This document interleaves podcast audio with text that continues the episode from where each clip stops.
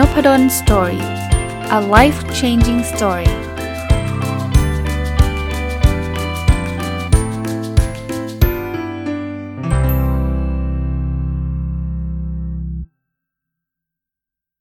สวัสดีครับ ยินดีต้อนรับเข้าสู่นพดล Story Podcast นะครับ วันนี้หยิบหนังสืออีกเล่มหนึ่งที่อันนี้เพิ่งออกมาล่าสุดเลยนะครับ เป็นหนังสือของอาจารย์ณัฐวุฒิเผ่าทวีนะ ชื่อ The Happiest Person in the Room อยากเอามารีวิวให้ท่านฟังนะครับ ก็รู้ว่าหนังสือเล่มนี้ออกเพราะว่าท่านอาจารย์นัทวุฒิเนี่ยโพสต์ลงใน Facebook บอกว่าหนังสือเล่มใหม่ออกแล้ว แล้วเห็นลิงก์ก็เลยเข้าไปสั่งนะครับเอ่ออ่าแล้วชอบเหมือนเดิมนะ จริงๆเนี่ยผมเคยเล่าให้ฟังแล้วครับผมรู้จักท่านอาจารย์นัทวุฒิเนี่ยก็เพราะหนังสือนะคืออ่านหนังสือเล่มหนึ่งแล้วก็โอ้โหแบบชอบเลยอะ่ะก็เลยไปโพสต์ถามอยู่ใน Facebook แบบไม่ไม่ไม่ได้รู้จักใครเลยว่าใครรู้จักท่านอาจารย์นัทวุฒิเผ่าทวีบ้าง ก็เพลินมีเพื่อนอาจารย์เนี่ยกูนาแท็กเข้ามา แท็กชื่อท่านอาจารย์นัทบุตรเข้ามา ก็เลยได้มีโอกาสคุยกับท่านอาจารย์ที่ Facebook จนกระทั่งครั้งหนึ่งก็มาเจอตัวจริงที่ตอนที่อาจารย์กลับมาเมืองไทยตอนนั้น อาจารย์อยู่ที่อังกฤษนะครับที่วอลริกที่อังกฤษเนี่ยแล้วหลังจากนั้นก็เลยได้พูดคุยกันผ่านส่วนส่วนใหญ่ก็ผ่านโซเชียลมีเดียแต่ว่า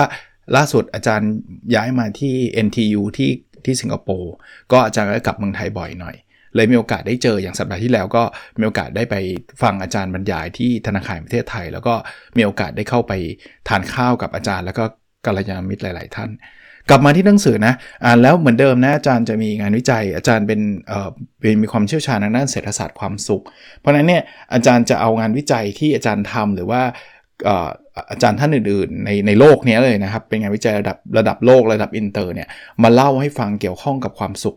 แล้วผมคิดว่ามันเอามา apply กับใช้กับชีวิตจริงได้หลาย ๆ ข้อ จบเล่มนี้ปุ๊บเนี่ยได้มา 18 ข้อ มาดูกันทีละข้อเลยครับ อย่างแรกนะ มีข้อแนะนำน่าสนใจคือการใช้เงินขอซื้อของที่เราอยากได้เนี่ย ถ้าเราใช้เพียงแค่ว่า เพราะว่าคนอื่นเขามีกัน เราเลยต้องมีเนี่ย มันจะสร้างความสุขให้เราไหมสร้างแต่ไม่ไม่นาน เช่น คนอื่นเขามี iPhone กันรุ่นใหม่ ฉันเลยต้องมี iPhone รุ่นใหม่ ซื้อ iPhone รุ่นใหม่มีความสุขไหม แน่นอนมี แต่แป๊บเดียวเราจะเฉย พูดง่ายๆว่าถ้าคนคุณไม่ได้เป็นคนที่มีเงินเหลือเฟือเนี่ยถ้าเหลือเฟือซื้อเหอะอยากซื้ออะไรซื้อไม่ไม่มีปัญหา แต่ถ้าไม่เหลือเฟือเนี่ยใช้เงินซื้อความสุขแบบนี้ไม่ค่อยคุ้ม คือมันสุขแป๊บเดียว แล้วหลังจากนั้นคุณจะไม่ค่อยสุขเท่าไหร่ละนะเพราะนั้นอย่าอย่าไปใช้เงินที่มีจำกัดเนี่ยซื้อของที่เราอยากได้เพียงเพราะว่าคนอื่นเขามีนะครับ อันที่2นะถ้าของที่เราซื้อมาเนี่ยไม่ได้ทำให้เรานึกถึงของนั้นอย่างสม่ำเสมอเนี่ยความสุขนั้นก็จะอยู่กับเราไม่นานเหมือนกัน เพราะฉะนั้นเวลาซื้อของนึกนึกภาพว่า คือตอนซื้อมันอยากซื้ออยู่แล้วแหละแต่ลองนึกว่าซื้อเสร็จแล้วคุณไปเก็บใส่ตู้หรือเปล่าถ้าเกิดคุณซื้อเสร็จแล้วเนี่ยคุณไปเก็บใส่ตู้เนี่ยอย่าซื้อเลย มันมันจะสุกแค่ตอนวันที่ซื้อหรือ2อสวันแรกแล้วหลังจากนั้นคุณจะลืมมันเลยเพราะคุณไม่ได้ใช้มัน หรือว่าคุณไม่ได้นึกถึงมันอย่างสม่ำเสมออะผมผมยกตัวอย่างตรงกันข้ามอันหนึ่งที่มันชัดเจนมากแล้วทุกวันนี้ผมก็ยังมีความสุขกับมันอยู่เนี่ยคือมันแต่ก่อนเนี่ยผมเป็นคนชอบอ่านหนังสือก่อนนอน แล้วแต่ก่อนเนี่ยผมจะอ่านหนังสืออ่านบนเตียง อ่านบนเตียงมันจะอันจะอ่านไม่ค่อยถนัดนิดนึงคือมันจะมีความลื่นไหลของเตียงอะนึกออกไหมคือมันจะแบบพลิกไปพลิกมามันมันมัน positioning มันไม่ได้หรือท่าทางมันไม่ได้เนี่ย ก็เลยไปซื้อเก้าอี้เก้าอี้อ่านหนังสืออันหนึ่งมา ตอนนั้นก็ลังเลต้องซื้อหรือว่าไม่เอาดีกว่าไหมอะไรเงี้ยแต่ทุกวันนี้ผมจะบอกว่ามันเป็นความสุขในชีวิตผมเลยนะเวลาขึ้นมานอนแล้วได้ไปอ่านหนังสือบนเก้าอี้เก้าอี้ตัวเนี้ยอันนี้เป็นตรงข้ามเพราะอะไรเพราะว่ามันทำให้ผมเห็นเก้าอี้ผมได้ใช้ทุกวันไง ได้นึกถึงของของเนี้ยสม่ำเสมอคือทุกวัน ทั้งเช้าและเย็นเลย ความสุขก็อยู่กับผมนาน กับเก้าอี้ตัวเนี้ยยังบอกภรรยาว่าเออแบบคุ้มมากเลยนะที่ซื้อเก้าอี้ตัวนี้มาเพราะนั้นเนี่ยซื้อมาแล้วต้องมั่นใจว่าใช้มันใช้มันบ่อยหรือว่าระลึกถึงมันบ่อย เจอมันบ่อยๆ เนี่ยความสุขนั้นจะอยู่กับเราได้นานกว่า ก็จะคุ้มค่ากว่านะอันที่3นะอีกอันหนึ่งคือ อย่าซื้อของแบบเขาเรียกว่า impulse buy ใช้อารมณ์เป็นหลักเขาบอกถ้าซื้อแบบนั้นเดี๋ยวเดี๋ยวจะเสียใจ ไม่น่าเลย ไม่น่าเลย แต่การตลาดเขาจะทำให้เรามีความรู้สึกแบบต้องซื้อวันนี้เดี๋ยวนี้เท่านั้นมันจะมีโปรโมชั่นอะไรเงี้ยเขาจะมีอัด impulse buying ให้เราอะอย่าซื้อแบบนั้น ถ้ามีเงินเหลือเฟือโอเคอีกเรื่องหนึ่งอยากซื้อก็ซื้อมันไม่เป็นไรเงินมันเหลือก็โอเค แต่ถ้าเงินมันจำกัดเนี่ย impulse buying ไม่เอาส่วนตัวนะผมเวลาผมอยากได้อะไร แล้วเพื่อให้มั่นใจว่าไม่ใช่ impulse buying เนี่ยผมจะไม่ซื้อครั้งแรกที่ผมเห็น คือพูดง่ายๆว่าเห็นแล้วอยากซื้อปุ๊บยังไม่ซื้อ ถ้าอยากจริงเดี๋ยวให้เวลาสักสัปดาห์หนึ่งเดี๋ยวกลับมาซื้อใหม่ ถ้าถ้าชอบจริงเป็นแบบนั้น เดี๋ยวนี้เดี๋ยวนี้แม้กระทั่งหนังสือผมก็เป็นนะ คือจะจะซื้อเดี๋ยวก่อน เดี๋ยวเดี๋ยวทำไมรู้ป่ะเพราะไม่งั้นหนังสือกองดองที่บ้านก็เยอะอยู่แล้วเดี๋ยวเดี๋ยวขอไว้ก่อนแล้วเดี๋ยว ถ้ายังยังชอบอยู่นะสัปดาห์หน้ามาซื้อก็ยังไม่หมดหรอกนะอันที่ 4 อันนี้เคยพูดอยู่หลายตอนแต่ว่าก็พูดอีกทีหนึ่งคือการใช้เงินซื้อประสบการณ์จะสร้างความสุขมากกว่าเงินซื้อสิ่งของ เหตุผลเพราะว่าประสบการณ์มันเป็นเรื่องราวที่เราจะจำได้แม่นได้ฝังฝังใจเรามากกว่า การที่เราไปซื้อสิ่งของซื้อสิ่งของในแป๊บเดียวเราก็เฉยๆละหรือหลาย ๆ ครั้งเนี่ยคุณลองไปดูในบ้านกับทุกคนเลยฮะเราจะมีสิ่งของที่วางไว้ไม่ได้ใช้เนี่ยเต็มไปหมดเลย ลืมไปด้วยซ้ำว่ามีแล้ว จริง ๆ แต่เราจะไม่ค่อยลืมทริปที่เราไปเที่ยวกับเพื่อนรัก เราไม่ลืมทริปแรกที่เราไปเที่ยวกับแฟนแล้วมันมันเป็นความทรงจำที่มันฝังแน่นอะแล้วมันคุ้มค่า เพราะฉะนั้นเนี่ย แต่ก่อนผมเคยคิดว่าซื้อประสบการณ์เนี่ยซื้อแล้วมันไม่ไม่มีอะไรจับต้องได้นะไปเที่ยวเนี่ยเสียดายเงิน เพราะว่าเงินเนี่ยมันมันแป๊บเดียวมันก็หายไปหมดเลยอะไรเงี้ยแล้วมันไม่ได้เหมือนกับได้รถได้บ้านได้อะไรมาเงี้ยแต่ว่าจริงๆแล้วเนี่ยซื้อประสบการณ์เนี่ยคุ้มค่ากว่า ผมยังจำประสบการณ์ในการไปเที่ยวกับที่บ้านไปต่างประเทศกับที่บ้านได้เลยนะห้าใช้เงินซื้อความสุขให้กับคนอื่น จะให้ความสุขกับตัวเองมากกว่าใช้เงินซื้อความสุขให้กับตัวเองด้วยเอีก แต่คนอื่นที่นี้ต้องเป็นคนที่เรารู้สึกว่าเราเราอยากจะให้ด้วยนะ ไม่ใช่แบบซื้อแบบแรนดอมอย่างเดียวนะ คือแบบถ้าเกิดเงินคุณเหลือโอเค คุณจะซื้อของแจกคนทั้งโลกก็ได้ไม่มีปัญหา แต่ว่าถ้าเกิดสมมุติว่าคุณอยากที่จะทำให้แบบคนอื่นมีความสุข ลองลองนึกถึงภาพซื้อซื้อของขวัญก็ได้เอาง่ายๆ จิตใจมันจะแบบอิ่มอิ่มเอิบกว่าไหมเวลาเราได้ซื้อของแล้วให้คนไอไอผมยกตัวอย่างใกล้ตัวผมสุดนะ ต้องต้องสมัยลูกเล็ก ๆ ด้วยพอลูกโตๆแล้วซื้อไม่ค่อยถูกใจแล้วเออวันเกิดลูกอะแล้วซื้อของขวัญให้ลูกแล้วลูกกีดอะลูกแบบมีความสุขอะเรามีความสุขมากกว่าอีกนะมากกว่าเอาเอาเงินนั้นไปซื้อของให้ตัวเองอีกนะจริง ๆ การการซื้อซื้อความสุขให้ของคนอื่นเนี่ยจะให้ความสุขมากกว่าการซื้อซื้อกับตัวเอง แต่ก็ต้อง condition ก็คือลูกใช่ไหมเราก็ดีใจเวลาเขาเขา happy อะไรเงี้ย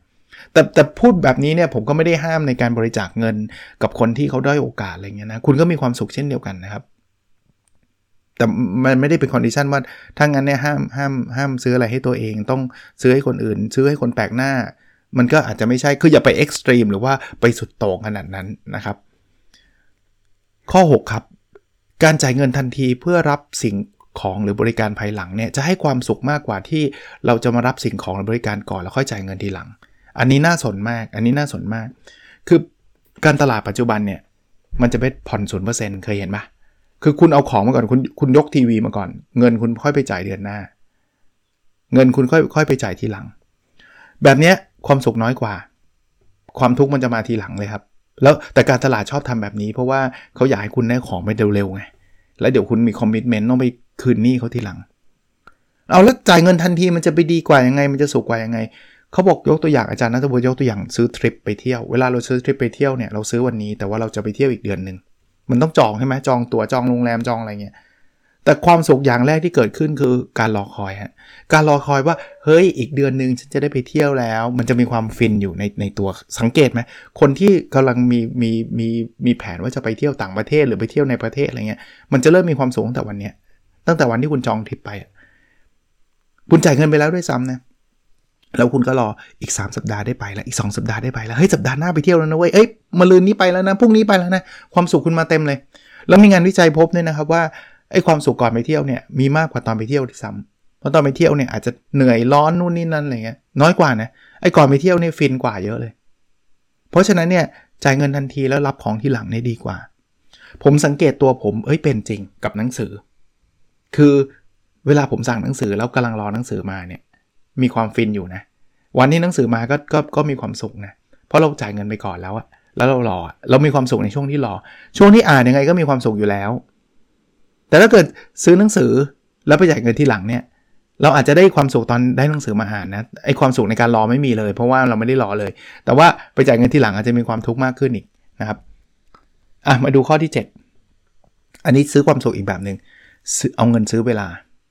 เฮ้ยซื้อได้เหรอเวลาไหนบอกว่าคนเรามีเวลาเท่ากันในยี่สิบชั่วโมง ใช่ แต่ว่าเราหมายถึงเราไปซื้อเวลาเพื่อเอาเวลาที่เราไม่ชอบทำงานบางอย่างเนี่ยให้คนอื่นเขาทำแล้วเราจะได้เอาเวลานั้นไปทำงานที่เราชอบ จ้างคนทำงานในในสิ่งที่เราไม่อยากทำคุณไม่ชอบอะไรคุณจ้างคน สร้างความสุขเลยนะครับ คุณไม่คุณไม่ชอบอออะไรล่ะทำความสะอาดบ้านคุณไปจ้างแม่บ้านมา แล้วคุณจะได้ไปเขียนหนังสือ เพราะคุณชอบเขียนหนังสือมากกว่า คุณมีความสุขในการเขียนหนังสือเพิ่มขึ้นทันที แต่ถ้าเกิดปัจจุบันคุณบอกไม่เอาคุณไม่ไม่จ้างเขียนหนังสือดีกว่า แต่คุณเขียนไม่ได้เพราะคุณต้องทำความสะอาดบ้าน คุณต้องล้างจาน คุณต้องทำซักผ้า คุณต้องคุณต้องทำอะไรแบบนั้น ซึ่งคุณไม่ชอบถ้าใครชอบก็ทำไปนะครับ คุณไม่ชอบไง แล้วหนังสือคุณก็ไม่ได้เขียน เพราะคุณต้องทำงานพวกนี้เต็มไปหมดเลย จริงปะสุดท้ายเผลอๆนั้นพูดพูดถึงมุมของรายได้รายได้คุณอาจจะน้อยกว่าด้วยซ้ำเพราะคุณไม่เขียนหนังสือคุณก็ไม่มีรายได้เข้ามา แต่คุณต้องจ่ายรายเอ่อแต่คุณถึงแม้คุณจะเซฟรายจ่ายว่า คุณไม่ต้องไปจ้างแม่บ้านก็ตาม แต่ถ้าเกิดเทียบกันนะคุณไปจ้างแม่บ้านมา แม่บ้านทำงานพวกนี้เสร็จคุณนั่งเขียนหนังสือ ปีหนึ่งคุณออกหนังสือที่3เล่ม4เล่มเนี่ยเงินเงินรายรับมาเนี่ยมากกว่ารายจ่ายแม่บ้านมหาศาลนะครับลองลองคิดมุมนี้ก็ได้นะครับ แต่ว่าถ้าไม่พูดถึงเงินเนี่ยเราเอ่อพูดถึงเรื่องเรื่องเรื่องเวลาเนี่ยก็คุมแล้ว คุณลดเวลาที่ทุกลงอะแล้วคุณก็ได้เวลาที่เอาเวลาที่ทุกข์ไปทำสิ่งที่มันมีความสุขมากขึ้น นี่คือการใช้เงินซื้อเวลา ก็เป็นการซื้อความสุขได้อย่างหนึ่ง เพราะฉะนั้นเนี่ยยืนยันว่าเงินซื้อความสุขได้ครับ ซื้อได้หลายรูปแบบเมื่อกี้ที่เล่าให้ฟัง มาดูข้อ 8 ครับ ซื้อของราคาถูกให้ตัวเองบ่อยๆเนี่ยนำความสุขให้กับเรามากกว่าซื้อของราคาแพงนานๆ ครั้ง สมมุติว่าเรามีงบในการซื้ออของทั้งหมด หมื่นบาทเนี้ยถ้าซื้อแบบ 6 เดือนหมื่นบาท กับกับค่อยๆ ทยอยซื้อเป็นเดือนละครั้งครั้งละเท่าไหร่อะสองพันอะไรเงี้ยครั้งเดือนละครั้งครั้งละสองพันเนี่ยมีความสุขมากกว่านะครับมีความสุขมากกว่าเพราะว่ามันได้หลายรอบไอ้ปกติอะพวกซื้อของนะมันจะพีคตอนที่เราได้ของแล้วจบ แล้วเดี๋ยวมันก็ลงมาระระดับเท่าเดิมระดับศูนย์เพราะนั้นเนี่ยต่อให้คุณไปซื้อของใหญ่ก็ตามเถอะคุณจะเกตไม่นานหรอกไม่คุ้ม สู้คุณซื้อของเล็ก แล้วคุณซื้อบ่อยเนี่ยมันจะมันจะมันก็พีคมันจะไม่ได้พีคเท่าของใหญ่แต่มันไม่ได้ต่าง แต่สุดท้ายมันก็ลงมาเหมือนกันนะของเล็กเนี่ยซื้อแล้วมันก็ลงนะซื้อแล้วมันก็ลงแต่ว่ามันได้ 6 ครั้งไงใน 6 เดือนเนี่ยอันนั้นได้ได้ 6 เดือนมาได้พีคได้ครั้งเดียวแล้วพีคมันไม่ได้สูงมากด้วยนะครับอะมาดูอันถัดไปครับ อยากข้อ 9 อยากให้ตัวเองมีสุขภาพดีเนี่ยให้พยายามทำ ให้เราเข้าถึงอาหารที่ดีต่อสุขภาพได้ง่าย ๆ อันนี้เป็นหลักการทั่วไปเบสิกเลยครับ ว่าเราเห็นอะไรเนี่ยเราโอกาสที่เราจะจะได้ทำสิ่งนั้นได้ง่าย ๆ ก็จะเยอะ เพราะนั้นเนี่ยอยากกินอาหารมีที่ดีสุขภาพนะอย่างแรกนะ คุณต้องเอาอาหารที่ดีต่อสุขภาพใส่ตู้เย็นคุณ ไม่ใช่ว่าจะอยากกินอาหารที่ดีต่อสุขภาพต้องขับรถไปซูเปอร์มาร์เก็ตอีก 10 โลเงี้ยคุณคุณทำแบบนี้คุณไม่อยากไปละมันมันยากไงมันไม่เอาละ แล้วคุณเอา junk food มาเต็มบ้านเนี่ยหยิบกินง่ายๆเนี่ยเสร็จเขาถึงบอกนะว่าเราอะแพ้สงครามตั้งแต่คุณเข้าเซเว่นแล้วอะคือเข้าเข้าเซเว่นไปซื้อจังฟูดอะถึงคุณจะไม่กินก็ตามคุณเอาจังฟูดอยู่บ้านเนี่ยไม่มีทางรอดเอาจริงไม่มีทางรอดทุกครั้งที่ผมไปซื้อจังฟูดผมก็เตือนตัวเองนะว่าซื้อคือกิน คุณอย่าคิดว่าซื้อมาเก็บไว้ไม่มีคำว่าเก็บไว้กินนะครับ เพราะนั้นเนี่ยอะไรที่อยากทำให้มันเกิดกับสุขภาพก็ทำให้มันง่าย ๆนะครับ ข้อ 10 ครับ พยายามทำให้สิ่งที่เราที่ทำให้เรามีสุขภาพดีเนี่ยทำแล้วมีความสุขทันทีแทนที่จะต้องไปรอในอนาคตกว่าเราจะมีสุขภาพดี คือคืออาจผมยกตัวอย่างนี้ คือไอ้เรื่องสุขภาพเนี่ยนะ วันนี้เรากินแล้วมันไม่ได้แบบปิ้งโอ้สุขภาพดีทันที ปิ้งผอมขึ้นมาทันที 10 โลหายไปทันทีมันไม่ได้แบบนั้น พวกนี้มันต่อเนื่อง แต่พอมันต่อเนื่องเนี่ยมันยากแล้วเพราะอะไรเพราะว่ามันเอออาหารสุขภาพบางทีมันก็ไม่อร่อยอะ่ะ มันสู้พวกจังฟู้ดไม่ได้อันนี้ยอมรับเลยนะจังฟู้ดอร่อยกว่าเยอะ ไม่งั้นเราไม่กินจังฟู้ดกันหรอกใช่ปะ่ะเพราะนั้นเนี่ยโอ้โหกว่าจะผอมกี่เดือนก็ไม่รู้ กี่ปีก็ไม่รู้สุขภาพดี 3 ปี 5 ปีมันไกลไงพอไกลเราก็ยอมเราก็แพ้เราก็ยอมใจเรามันก็จะเอาไอ้ของที่มันเกิดขึ้นทันทีอะ่ะงั้นจังฟู้ดซะหน่อยเหอะอร่อยเดี๋ยวนี้ กินเดี๋ยวนี้สุกเดี๋ยวนี้ไอ้นั่นกินเดี๋ยวนี้สุกอีก 10 ปีข้างหน้า มันยากวิธีการก็คือทำให้ไอ้ไอ้ของที่มันดีๆเนี่ย มันมันมีความสุขปัจจุบันอาจารย์ณัฐวุฒิเขียนในหนังสือเล่มนี้ก็มีวิธีการหลายอย่าง เช่นการทำไอ้พวก gamification gamification ก็คล้ายๆ การเล่นเกมอะคุณคุณกินอาหารดีๆ วันนี้คุณได้แต้มได้นู่นได้นี่ได้เหมือนเวลาเราติดเกมอะนึกนึกออกไหมครับ ถ้ามีซึ่งเดี๋ยวนี้มันมีแอปแบบนี้เยอะนะที่ที่กระตุ้นทำให้เรามีสุขภาพที่ดีอะกินอาหารดีๆ หรือแม้กระทั่งออกกำลังกายเราตรงๆนะครั้งหนึ่งผมก็เคยทำนะวิ่งแข่งกับเพื่อนเนี่ย มันจะมีแต้มกันว่าคุณจะวิ่งได้กี่กิโลแล้วอะไรเงี้ยแล้วมันก็สนุกไงมันมันไม่ใช่ว่าวิ่งเพื่อจะได้หุ่นดีอีก 10 เดือนข้างหน้ามันไกลไงอีกหนึ่งปีข้างหน้าสุขภาพจะดีขึ้นมันไกลไงเพราะนั้นวันนี้เราวิ่งแล้วเราแซงเพื่อนไว้เอาผมผมแต่ก่อนเนี่ยฝนตกยังวิ่งเลยอะแต่ตอนหลังก็ดันเลิกไปนะ พวกนี้คือเกมฟิเคชันนะมันจะมันจะมีแรงกิ้งมีการแข่งขันอะไรเงี้ยนะครับ ข้อที่ 11 ครับ สร้างกลไกลงโทษถ้าเราไม่ทำ ตามสิ่งที่เราอยากจะทำเช่นอออกกำลังกายเมื่อกี้ครับ ถ้าเราแบบว่าเราอยากจะออกกำลังกายเนี่ยกลไกลงโทษเช่น คุณอาจจะบอกว่าถ้าคุณไม่ไปออกกำลังกายคุณโดนปรับหมื่นหนึ่งพอคุณทำแบบนี้ปุ๊บคุณจะออกเพราะคุณคุณเสียดายเงินไงเพราะคุณโดนปรับหมื่นหนึ่งในในเว็บไซต์ต่างประเทศเนี่ยมันจะมีแบบแบบนี้ด้วยนะคุณคุณสมมติผมเชียร์เชียร์แมนยูเงี้ยผมไม่ชอบลิเวอร์พูลเงี้ยเขาก็จะมีเว็บบอกว่าอ่าคุณสร้าง commitment ว่าคุณจะไปวิ่งให้ได้กี่กิโล ถ้าคุณคุณคุณฝากเงินไว้กับเขาเลย ถ้าคุณไม่วิ่งเขาจะเอาเงินนี้ไปบริจาคให้ลิเวอร์พูลเจ็บปวดเพราะอะไรผมไม่อยากให้ลิเวอร์พูลมันได้เงินเราอะอารมณ์อารมณ์แบบนี้คล้าย ๆ แบบนี้อันนี้ก็จะเป็น pre commitment นะครับที่จะทำให้เราแบบแบบสามารถทำได้ในสิ่งที่เราตั้งใจไว้นะครับ ที่เราอยากทำนี่คือกลกลไกลงโทษนะข้อ 12 นะครับ อย่าไว้ใจตัวเองว่าเราจะไม่นอกใจครับ เพราะตอนที่เราคิดว่าเราไม่นอกใจเนี่ยเราอยู่ในสถานการณ์ที่เขาเรียกว่าโคโคคือสถานการณ์ปกติ อันเนี้ยอาจารย์นัทวุฒิมีชื่อว่า hot cold empathy คือมันไม่เหมือนช่วงเวลาที่แบบว่าเราเราอยู่ใกล้กับผู้หญิง หรือว่าไปอยู่2ต่อ2กับผู้หญิงมันคนละคนละช่วงกันนั้นเป็น hot hot situation เป็นช่วงที่ร้อน เพราะนั้นเนี่ยคนทุกคนเนี่ยถ้าถ้าอยู่ในช่วงแบบว่าเย็นๆสบายๆเราจะรู้สึกว่าเราไม่นอกใจหรอกเราเป็นคนดีเรามีเหตุผลเรามีครอบครัวอะไรเงี้ยแต่ว่าถ้าเราปล่อยเรือปล่อยตัวหรือปล่อยใจหรือหรือไม่ระวังตัวแล้วแบบ ไปอยู่กับผู้หญิง 2 ต่อ 2 ในที่ที่มันล่อแหลมที่มันเราโหฐานไม่มีใครเห็นอะไรเงี้ยมันอีกอีกฟิลหนึ่งนะครับความรู้สึกอีกแบบหนึ่งเนี่ยเพราะฉะนั้นก็เป็นการเตือนตัวเองครับว่าถึงแม้เราจะมีความตั้งใจแล้วเนี่ยมนุษย์เรามันมีมันมีความรู้สึกแบบนี้มันมันเปลี่ยนการตั้งใจได้อะเอางี้แล้วกันเซฟสุดอย่าไปอยู่ในในที่แบบนั้นนะครับ 13 ครับ ปัจจัยที่ทำให้ชีวิตคู่อยู่กันไม่ยั่งยืนนะคือเขาเขาเอาคน 2 คนเนี่ยมานั่งคุยกันนะ แล้วเขาสามารถพิจิตรได้เลยว่าคนนี้ต่อไปจะอยู่กันอย่างยั่งยืนหรือหย่าร้างกัน เขาพบว่ามันมีอยู่ 4 ปัจจัยหลัก คือถ้าเกิดคุณคุยกันแล้วคุณตำหนิตลอดเนี่ย อันนี้เป็นปัจจัยแรก อันที่ 2 คือ defensive คือปกป้องตัวเอง เขาบอกคุณครับไม่ใช่ไม่ใช่ฉัน ฉันไม่เคยทำแบบนั้นแบบนี้ defensive พวกเนี้ยอันนี้ก็จะทำให้อยู่ไม่ยั่งยืน ดูถูกเยอะหยานโอ้คนอย่างเธอเหรอโถหน้าอย่างเธอเหรอฉันขำว่าอะไรเงี้ยพวกนี้ก็ทำให้อยู่ไม่ยั่งยืน หรืออันนึงคือไม่สนใจใครพูดอะไรฉันนั่งเล่นมือถือ ฉันเขาเรียก stonewall ก็คือทำแบบทำเฉยๆ อันนี้ก็ทำให้อยู่ไม่ยั่งยืนนะครับก็สี่อันนี้ก็อย่าทำกันแล้วกันนะครับตำหนิปกป้องตัวเองดูถูกเย้ยหยันแล้วก็ทำเป็นไม่สนใจนะครับ ข้อที่ 14 นะ อันนี้เป็น issue ใหญ่ได้เลยนะ บอกว่าอยู่กันแล้วไม่มีความสุขเลิกกันเนี่ยดีกว่าครับมีงานวิจัย support ว่าการการอยู่กันแล้วแบบ toxic มากๆเนี่ยไม่ดี สู้เลิกกันแล้วต่างฝ่ายต่างต่างจะมีความสุขมากขึ้นไม่ได้นะครับ 15 ครับ อันนี้พูดถึงการเขียนอีเมลนะคือคือจริงๆอาจารย์นัทบุตรเขียนเยอะกว่านี้เยอะมากนะต้องบอกแบบนี้แต่ว่าผมก็เลือกอันที่แบบผมผมชอบ แล้วก็จะเรียกว่าผมตกผลึกออกมาได้นะบางอันนี่ไม่ได้เขียนไม่ได้แปลว่าไม่ชอบนะ อาจจะเจอบ่อยก็เลยก็เลยไม่ได้เขียนออกมา อย่างที่ผมบอกนะข้อคิดที่ผมเขียนเนี่ยไม่ได้แปลว่าสมบูรณ์แบบครบถ้วน คนอื่นจะได้ข้อคิดหลายข้อที่ผมไม่เขียนในนี้ก็ได้นะครับ แต่มันเป็นสไตล์การรีวิวผมเท่านั้นเอง อันนี้พูดถึงการตอบอีเมลบอกอยากให้คนตอบเนี่ยเขียนด้วยความจริงใจและส่วนตัว คือคือต้องล่างอีเมลทีละคนอะไม่ใช่ว่าเขียนแบบอีเมลถึงทุกคนทุกอย่างหรือแม้บางบางที่ผมก็อ่านนะว่าทูนพดลล่มโพแต่อ่านเนื้อหาอีเมลก็รู้ว่าเป็นอีเมลหวานแบบนั้นเราไม่ค่อยอยากอ่านไม่อยากตอบ แต่ถ้ามีใครที่เขาเขียนเฉพาะเจาะจงมาหาเราเนี่ยอ่านอ่านรู้นะฮะเราจะรู้สึกอยากอ่านอยากตอบนะครับ 16 ครับ เวลาคนอื่นขอบคุณเราอย่าตอบว่าไม่เป็นไรเรื่องแค่นี้เองครับทำไมถึงไม่ไม่ควร อันนี้อันนี้หลายคนทำผมเชื่อว่าหลายคนทำเฮ้ยไม่เป็นไรหรอกเรื่องเล็กเขาบอกการทำแบบนี้เป็นการดีแวลูคำขอบคุณของอีกฝ่ายหนึ่งดีแวลูคือลดคุณค่าหรือด้อยค่าคำขอบคุณอีกฝ่ายหนึ่งเขาจะรู้สึกว่าเอ้าเหรอ จริง ๆ เราอุตส่าห์ขอบคุณเราคิดว่าเป็นเรื่องที่แบบเรื่องเรื่องเรื่องเรื่องที่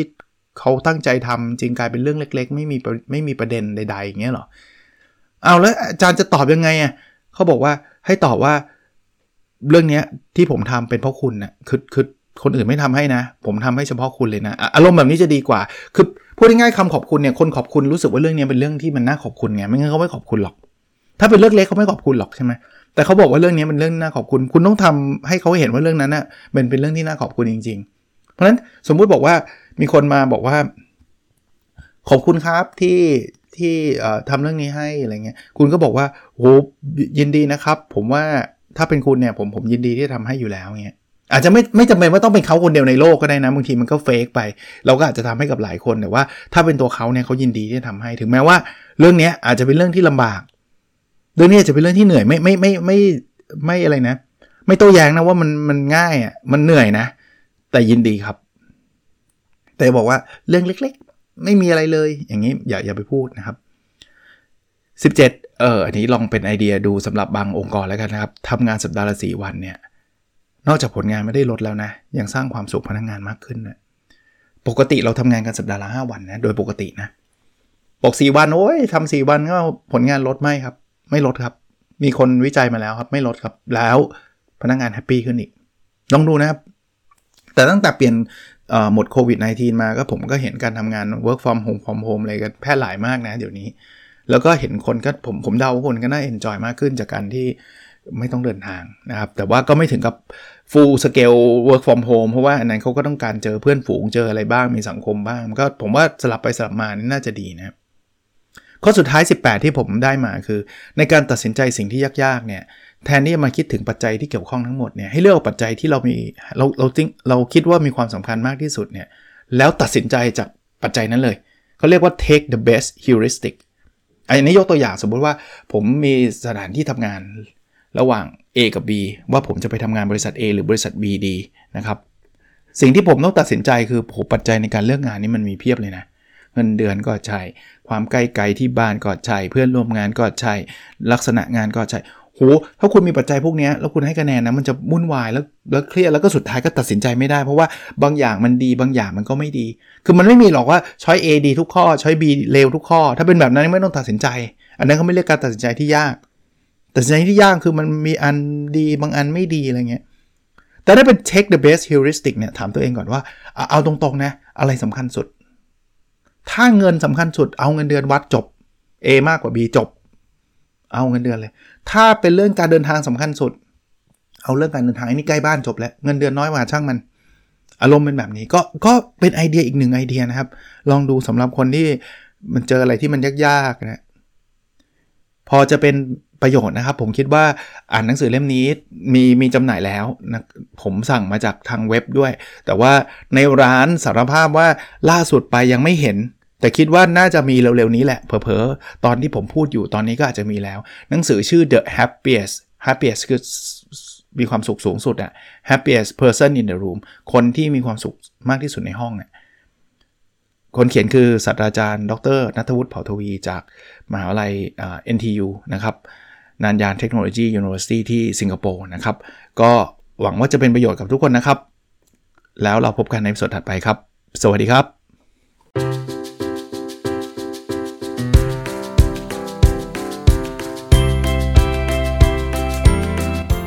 n o p a d o n Story a life changing story